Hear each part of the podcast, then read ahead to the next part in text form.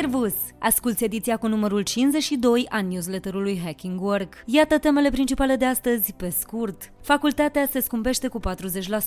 Munca remote devine lege în tot mai multe țări și în industriile creative. Diagnostic, leadership, tot mai puțină încredere în CEOs. Trend nou, labor hoarding, tezaurizarea angajaților. Luxemburg și România, campioanele egalității salariale între femei și bărbați. Cum te lupți cu șeful care te obligă să revii la birou? Escrocii folosesc inteligența artificială în metoda accidentul. AI se învață la facultate, la UBB. Genocidul angajaților de la complexul energetic Oltenia. Eu sunt Ioana Sabu, iar tu asculti ediția 52 a Hacking Work News. Să îți fie de folos!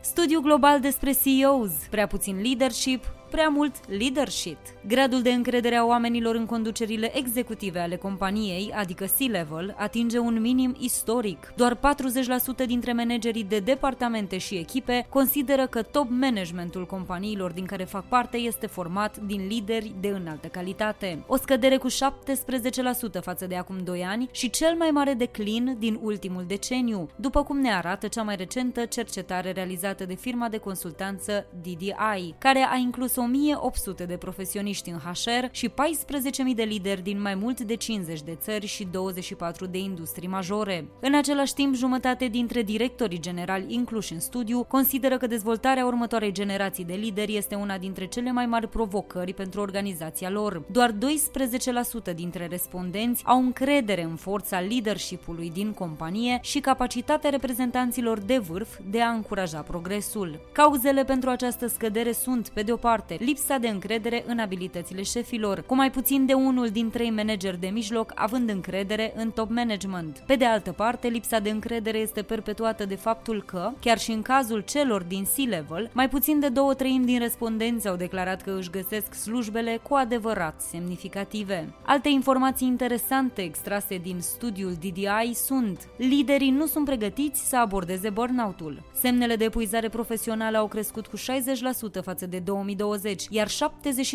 72% dintre manageri declară că se simt adesea epuizați la sfârșitul zilei. Liderii sunt profund îngrijorați de epuizarea din echipele lor, dar doar 15% dintre ei se simt pregătiți să o prevină. Vulnerabilitatea construiește încredere. Angajații sunt de 5 ori mai predispuși să aibă încredere în liderii care arată că sunt vulnerabili, în timp ce liderii care își recunosc greșelile sau neajunsurile au de 7 ori mai multe șanse să mențină încrederea oamenilor lor. Diversitatea înseamnă leadership empatic. Companiile cu leadership solid au cu 22% mai multe femei pe poziții de top și cu 36% mai mulți lideri din medii care inspiră diversitate de orice Natura. Educația este tot mai scumpă și greu accesibilă. Studenții Universității Babeș-Bolyai acuză conducerea că a majorat excesiv și nejustificat taxele de școlarizare, fără a se consulta în prealabil cu reprezentanții organizațiilor studențești, iar unele specializări ajung acum să-i coste pe tineri aproape cu 40% mai mult anual. Iată ce spune organizația studenților. Spre exemplu, în cazul facultății de teatru și film, taxele de școlarizare la specializări nivel licență au fost majorate majorate de la 5.000 de lei până la 6.500 de lei. Raportându-ne la rata inflației, creșterile adoptate depășesc semnificativ parametrii acesteia. Am încheiat citatul. În replică, conducerea UBB motivează într-un comunicat de presă citat de EduPedu că, citez, taxele de școlarizare au fost majorate după consultarea reprezentanților studenților. În baza unor obligații legale, se înregistrează deja un decalaj important între nivelul alocației bugetare și cel al taxelor de școlarizare. Am încheiat citatul. Senatul UBB spune că a adoptat taxele propuse în unanimitate, în condițiile în care din acest for fac parte 27 de studenți senatori, iar în timpul discuțiilor nu au existat luări de poziții care să ajungă la nivelul conducerii universității. Mai toate universitățile de stat din țară anunță însă că le vor cere mai mulți bani studenților admiși la locurile cu taxă. Motivația principală invocată fiind creșterea cheltuielilor pentru plata utilităților. La Facultatea de Drept din Cluj, taxa de școlarizare va crește de la 3600 la 5000 de lei pe an studiat. Aici, rata abandonului a ajuns deja la 20%. Rămâne de văzut cum va fi influențată această rată de creșterea gradului de inaccesibilitate la educație, care vine la pachet cu noile decizii, mai ales într-o perioadă în care recesiunea a afectat și veniturile părinților ce achită de regulă aceste taxe. Taxele de școlarizare modificate se aplică începând cu anul universitar 2023-2024, deci din octombrie încolo. Un nou concept, tezaurizarea forței de muncă sau labor hoarding. 9 din 10 întreprinderi mici își doresc să își păstreze toți angajații actuali, potrivit unui sondaj realizat de firma de software Skynova. Pe scurt, acestea sunt conștiente de valoarea și importanța angajaților lor și consideră loialitatea și stabilitatea drept surse de valoare economică. Acest trend a primit și un nume, labor hoarding, care se poate traduce ca tezaurizarea angajaților, adică păstrarea ca pe un bun de preț a forței de muncă. Însă, din cauza unei posibile recesiuni, 70% dintre lideri se tem că vor fi nevoiți să efectueze disponibilizări. Aproximativ o treime dintre conducătorii de companii mici au menționat că joburile, precum manager financiar, manager de marketing și analist de afaceri, sunt cele pe care intenționează cel mai mult să le păstreze. Recrutarea de talente noi este costisitoare, iar peste 40% dintre manageri spun că își păstrează angajații pentru a-și gestiona costurile de angajare și de formare. Studiul arată că întreprinderile au economisit în medie aproximativ 4500 de dolari per angajare, păstrând personalul actual. Tendința de păstrare a angajaților chiar prin sacrificii financiare ale companiei pare să sugereze că liderii înțeleg că disponibilizările sunt adesea o soluție pe termen scurt. Căutarea, angajarea și formarea de noi angajați sunt costisitoare și necesită timp. Companiile care își păstrează angajații în perioadele dificile sunt pregătite și pot avea un avantaj față de concurenții lor care trebuie să-și găsească noi talente. Americanii refuză să revină la birou. În Statele Unite, procentul reîntoarcerii la birou variază între 40 și 60%, raportat la nivelul de dinainte de pandemie, variind în funcție de oraș sau lună. Între timp, prezența la birou variază între 70 și 90% în Europa și între 80 și 110 în Asia, adică merg la birou mai mulți decât o făceau înainte de pandemie. De ce în Statele Unite oamenii preferă însă să muncească de acasă? Pentru că mulți au locuințe mai mari decât europenii, care le permit să-și organizeze un birou confortabil, sau locuiesc în suburbii și nu doresc să piardă timp și bani făcând naveta. Totodată, angajații se folosesc de rata scăzută a șomajului de doar 3,4% și de nivelul mic al disponibilizărilor de doar 1% pentru a se opune cerințelor de întoarcere la birou. 39% dintre americani spun că ar renunța la job dacă nu ar mai putea lucra de acasă, potrivit unui sondaj realizat de Owl Labs și Global Workplace Analytics.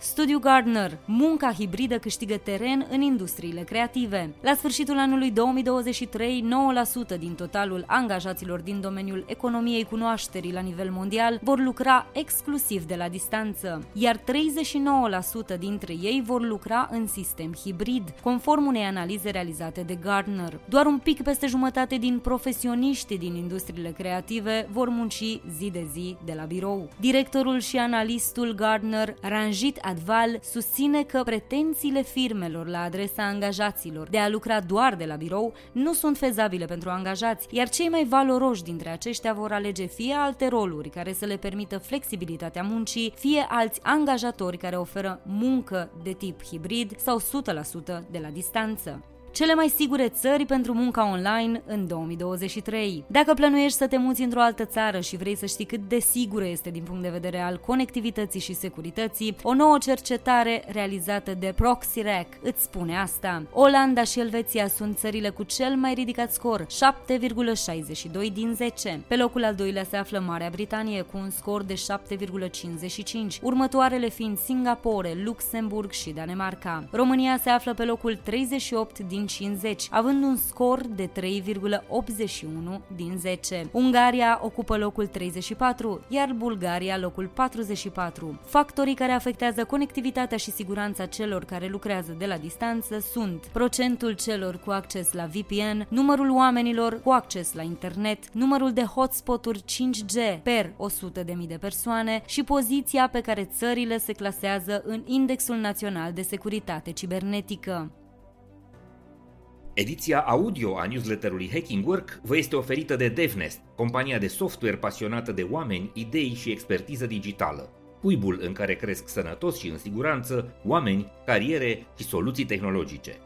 De asemenea, această ediție audio vă este oferită de MedLife, furnizorul național de sănătate al României, care a lansat singurul abonament medical 361 de grade și alături de care vă oferim inspirație prin idei valoroase pentru organizații sănătoase. Munca remote primește cadru legal.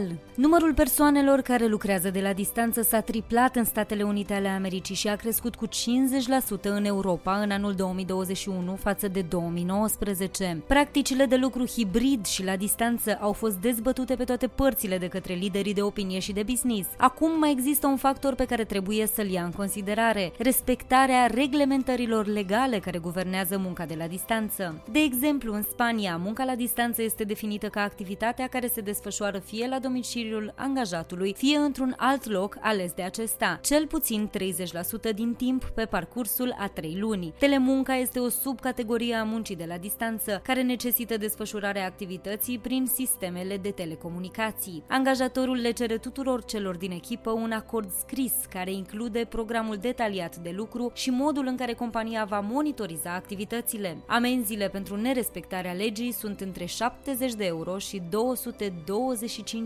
de euro. Germania a introdus un proiect legislativ în ianuarie 2021 care face distinții clare între munca mobilă, adică orice muncă care utilizează tehnologia informației și care se desfășoară în afara sediului afacerii, și munca la distanță, altfel spus munca efectuată numai la domiciliul angajatului. America Latină are reglementări distincte pentru telemuncă, munca de acasă și munca de la distanță. În Columbia și o nouă lege privind munca la distanță în Peru. Chiar și Statele Unite au introdus o serie de legi privind munca remote, unele obligând angajatorii să plătească cheltuielile pe care le suportă angajații în timp ce lucrează de acasă. În unele țări, precum Franța, Italia sau Spania, codul muncii le cere angajatorilor să încheie un acord cu angajații pentru a reglementa utilizarea dispozitivelor digitale în timpul perioadelor de odihnă și concediu. În Uruguay, legea le impune angajatorilor și angajaților să convină asupra unui program de deconectare care trebuie inclus în contractul de muncă. În mod similar, Argentina, Chile și Peru garantează dreptul celor care lucrează de la distanță de a se deconecta de la aceste dispozitive. Aceste măsuri vor fi diferite de la stat la stat, de la cadru legal la cadru legal, dar legiferarea muncii de la distanță și de acasă vine să confirme că acest fenomen va fi o practică tot mai răspândită și firească, în ciuda managerilor obsedați de control, care oricum țin cu greu pasul cu schimbările actuale din piața muncii. Ce faci când angajatorul insistă să te întorci la birou și tu nu vrei? Din ce în ce mai multe companii, inclusiv Disney, Apple, Starbucks, Google sau Goldman Sachs, își anulează politicile de lucru exclusiv de la distanță sau întăresc opțiunile de lucru hibrid pentru a-i obliga pe angajați să petreacă mai mult timp la birou. 78% dintre persoanele care lucrează de acasă doresc să continue în acest fel, potrivit Pew Research. Ce poate face un angajat când organizația îl obligă să revină la birou birou, deși el nu dorește asta. 1. Să verifice contractul individual sau colectiv de muncă, dacă acesta există. Cu câteva excepții, angajatorii îi pot obliga pe angajați să lucreze dintr-o anumită locație. Este posibilă încheierea unui acord contractual în care angajatorul permite munca la distanță. 2. Renegocierea salariului. Atunci când angajatorul insistă pentru întoarcerea la birou, angajații pot renegocia salariul aducând în discuție cheltuielile suplimentare, de exemplu naveta. 3. Să caute flexibilitate în alte moduri. Deși angajații se întorc la birou, pot exista alte modalități de a obține acel sentiment de flexibilitate și autonomie de care avem nevoie. 4. Să demisioneze. Cei care nu pot ajunge la un acord cu angajatorul lor aleg să plece. Luxemburg este prima țară din Uniunea Europeană cu egalitate salarială între femei și bărbați. Chiar dacă bărbații încă au salarii anuale mai mari, femeile din Luxemburg câștigă acum mai mult pe oră decât bărbații, conform unui studiu realizat de Statec. Remarcabilă este clasarea pe locul al doilea a României, unul dintre puținele lucruri bune cu care apărăm în topurile europene. În medie, în Europa, bărbații câștigă cu 12,7% mai mult pe oră decât femeile. Germania și Franța au și ele diferențe mari, 17,6%, respectiv 15,4%, comparativ cu doar 5% în Belgia. Cele mai mari decalaje sunt observate în Estonia, 20,5% și Austria, 18,8%. Până în prezent, Luxemburg este singura țară membra a Uniunii Europene unde s-a realizat egalitatea salarială, diferența scăzând continuu de la 10,7% în 2006 la 5,4% în 2014 și 1,4% în 2018. În restul lumii însă diferența salarială dintre bărbați și femei a rămas aproape neschimbată în ultimii 20 de ani. Potrivit cercetărilor Pew Center, diferența salarială între bărbați și femei a rămas relativ constantă în ultima decadă la nivel mondial, cu femeile câștigând în medie 82% din salariul bărbaților, nu cu mult peste media de 80% care se înregistra în 2002. Omul mașină nu mai este chiar un subiect SF. Potrivit ediției 229 a newsletterului Civilization al lui Victor Capra, un grup internațional de cercetători coordonați de Universitatea John Hopkins lucrează la crearea inteligenței organoide. Asta presupune utilizarea de organoizi cerebrali crescuți in vitro din celule stem umane pentru calcul biologic autentic. Acești organoizi împărtășesc aspecte ale structurii și funcției creierului care joacă un rol cheie în funcțiile cognitive cum ar fi învățarea și memoria. Organoizii ar putea servi drept hardware biologic și ar putea fi într-o zi mai eficienți decât calculatoarele actuale care rulează programele de inteligență artificială. Unul dintre cercetătorii implicați în proiect explică, citez, ajungem la limitele fizice ale computerelor pe bază de siliciu, deoarece nu putem să împachetăm mai mulți tranzistori într-un chip mic. Însă creierul este conectat complet diferit. Acesta are aproximativ 100 de miliarde de neuroni conectați. Este o diferență enormă de putere în comparație cu tehnologia noastră actuală. Am încheiat citatul. 6 și 7 ianuarie devin zile libere din 2024. Președintele Claus Iohannis a semnat legea care declară 6 și 7 ianuarie sărbători legale. Astfel, zilele care marchează două sărbători creștine importante, Boboteaza din 6 ianuarie și Soborul Sfântului Ioan Botezătorul din 7 ianuarie, vor fi adăugate pe lista zilelor libere suplimentare, începând din 2024. Legea a fost motivată de recensământul care a concluzionat că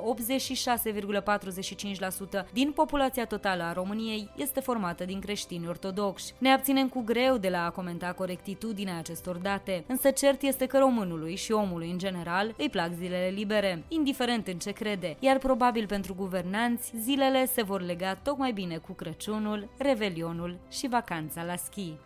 General Motors concediază 500 de oameni. Se pare că și industria auto se pregătește de disponibilizări masive. După ce compania Ford a anunțat că va concedia 3800 de salariați din Europa, General Motors a anunțat pe canalele interne că va concedia 1% din totalul angajaților la nivel global. Anunțul vine la o lună după ce reprezentanții de top ai companiei au comunicat investitorilor că nu vor face disponibilizări.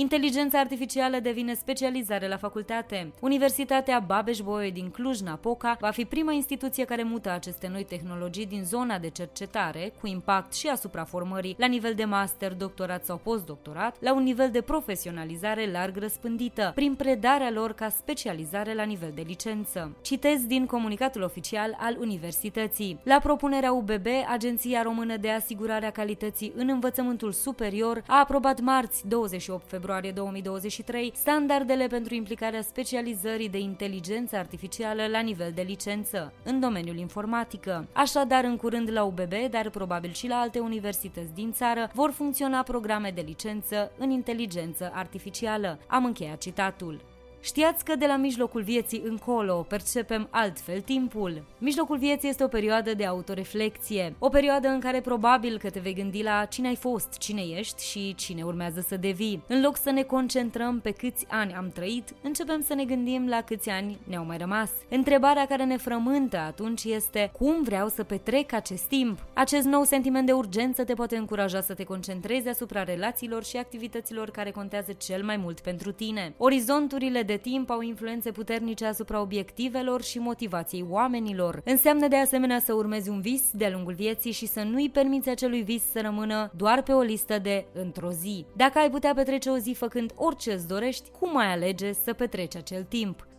Hoții te pot fura folosind vocea celor mai dragi ție, cu ajutorul inteligenței artificiale. În ultimele luni, o nouă schemă de înșelăciune bazată pe inteligența artificială ia amploare. Schemării utilizează tehnologia modernă pentru a crea voci sintetice, care imită perfect vocile umane, folosindu-se pentru a se da drept membrii ai familiei aflați în nevoie. Aceste voci sunt atât de realiste încât mulți oameni cad în plasă și virează de bunăvoie mii de dolari în conturile indicate de hoți. În anul 2022, schemele de înșelăciune prin intermediul impostorilor au fost a doua cea mai populară metodă de fraudare în America, cu peste 36.000 de cazuri raportate despre oameni înșelați de cei care pretindeau a fi prieteni și membri de familie. Conform datelor Federal Trade Commission, peste 5100 dintre aceste incidente au avut loc prin telefon, cauzând pierderi de peste 11 milioane de dolari. Utilizarea inteligenței artificiale facilitează păcălirea persoanelor mai în vârstă sau a celor nefamiliarizate cu noile progrese tehnologice. Complexul energetic Oltenia își omoară angajații pe capete. Liderul sindical Nicușor Văduva de la Termocentrala Ișalnița, parte a complexului energetic Oltenia, susține că aproximativ 50 de angajați din cadrul complexului mor anual, în jurul vârstei de 50 de ani, din cauza bolilor acumulate la locul de muncă, înainte de a ajunge să se pensioneze. Iată ce a declarat acesta. Anul trecut au decedat 55 de persoane din timpul activității, fără să apuce vârsta de 50 de ani, pentru că sunt boli acumulate din cauza condițiilor de lucru, boli cardiovasculare, boli de oase și neurologice. După vârsta de 52-53 de ani, nu mai avem niciun coleg care să vină la serviciu fără pumnul de pastile în buzunar. Am încheiat citatul. Mai mult decât atât, planul de restructurare al complexului presupune închiderea unor grupuri energetice, respectiv cariere miniere. Acest lucru va duce inevitabil la dispariția a mii de locuri de muncă, iar acești oameni care vor rămâne pe drumuri reprezintă reprezintă cea mai îmbătrânită forță de muncă din industriile grele, media de vârstă a angajaților fiind de 50 de ani. Potrivit liderului sindical, România produce în acest moment foarte puțină energie pe bază de cărbune, dar este dificil să se lipsească de această producție pentru că termocentralele asigură o stabilitate în sistemul energetic național. Asta a fost tot pentru astăzi. Dacă ți-a plăcut Hacking Work News, trimite acest link și prietenilor sau colegilor tăi. Pentru concursuri, caricaturși și resurse video care nu pot fi transpuse în ediția audio, accesează cu încredere varianta scrisă a newsletterului. Ne poți citi pe hackingwork.substack.com. Găsește episoadele noastre pe YouTube, Spotify, Apple Podcasts și toate platformele populare de streaming. Ne poți scrie pe news.hackingwork.ro și vom fi bucuroși să îți răspundem. Eu sunt Ioana Saboș și îți mulțumesc că ne asculți, ne citești și ne rămâi aproape, ca să mergem cu toții mai fericiți la serviciu, nu la scârbiciu. Ne reauzim la newsletterul viitor. Servus!